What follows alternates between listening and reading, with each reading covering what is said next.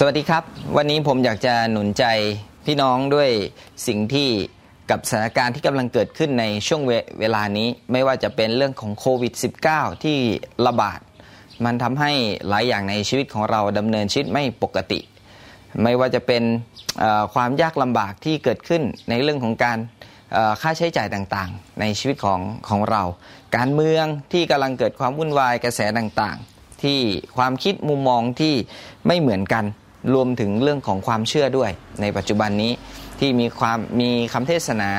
ที่หลากหลายและแตกต่างกันในจุดยืนความเชื่อที่เกิดขึ้นในชีวิตของเราดังนั้นผมคิดว่าช่วงเวลานี้เป็นสิ่งที่สำคัญที่เรามีความจำเป็นว่าเราต้องมีสติปัญญาที่มาจากพระเจ้าไม่งั้นเราจะถูกซัดไปเหมาด้วยลมปากและเล่ห์กลอุบายต่างๆที่เกิดขึ้นในชีวิตของเราสิ่งที่สำคัญมากที่สุดของการมีสติปัญญาเพื่อการตัดสินใจในสิ่งต่างๆที่เราจะเลือกว่าอะไรดีที่สุดสำหรับเราอะไรที่ส่งผลต่อชีวิตของเราพระคัมภีร์ใน1โครินธ์บทที่1ข้อที่30บอกเราแบบนี้ว่าโดยพระองค์ท่านทั้งหลายจึงอยู่ในพระเยซูคริสต์ผู้ทรงเป็นพระปัญญาจากพระเจ้าสำหรับเราโดยพระองค์โดยพระองค์เราอยู่ในพระเยซูคริสต์และพระเจ้าพระเยซูนั้นทรงเป็นพระปัญญาสำหรับเรามันน่าสนใจมากๆที่เรามีปัญญาอยู่แล้วเพราะว่าเรามีพระเจ้าที่อยู่ในชีวิตของเราดังนั้นการเลือกและการตัดสินใจทุกอย่างนั้นเรา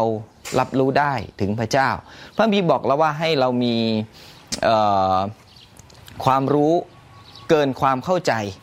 คือเกินไปจนถึงพระเยซูคริสต์ที่เป็นผู้ที่เปิดเผยและสำแดงความรู้นั้นให้กับเราไม่เพียงแค่รู้มีข้อมูลต่างๆที่หลากหลายรวมถึงความเชื่อในชีวิตของเราด้วยครับ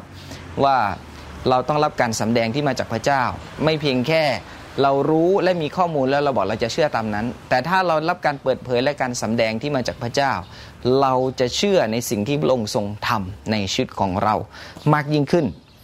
ถ้าวันนี้เราขาดปัญญาล่ะแล้วถ้าวันนี้เรารู้สึกว่าเราไม่มั่นใจล่ะสิ่งที่สำคัญมากที่สุดคือเราอธิษฐานขอปัญญาจากพระเจ้าครับเพราะว่าพระเจ้าบอกว่าให้เราทูลขอกับพระเจ้าสำหรับปัญญาที่เกิดขึ้นเพราะนั้นพระคัมภีร์ในยากอบบทที่3ข้อที่17บอกแล้วว่าแต่ปัญญาจากเบื้องบนนั้นบริสุทธิ์เป็นประการแรกแล้วจึงเป็นความสงบสุขการผ่อนหนักผ่อนเบาการยอมรับฟังการเต็มเปี่ยมด้วยความเมตตาและผลดีต่างๆไม่มีการลำเอียงไม่มีการน่าซื่อใจคดดังนั้นสิ่งที่สำคัญมากที่สุดก็คือสติปัญญามาก่อนดังนั้นมันจะทำให้เรามีความสงบสุขในหัวใจของเราสันติสุขที่เกิดขึ้นการรู้จักความรักที่จะเกิดขึ้นการยอมรับฟังซึ่งกันและกันในหัวใจของเราที่จะออกมามากยิ่งขึ้นวันนี้ผมหนุนใจท่านครับให้อธิษฐานขอสติปัญญาที่มาจากพระเจ้าสำหรับการดำเนินชีวิตในปัจจุบันนี้กับสิ่งที่เกิดขึ้นคาดหวังสติปัญญาของพระเจ้าสำหรับเรา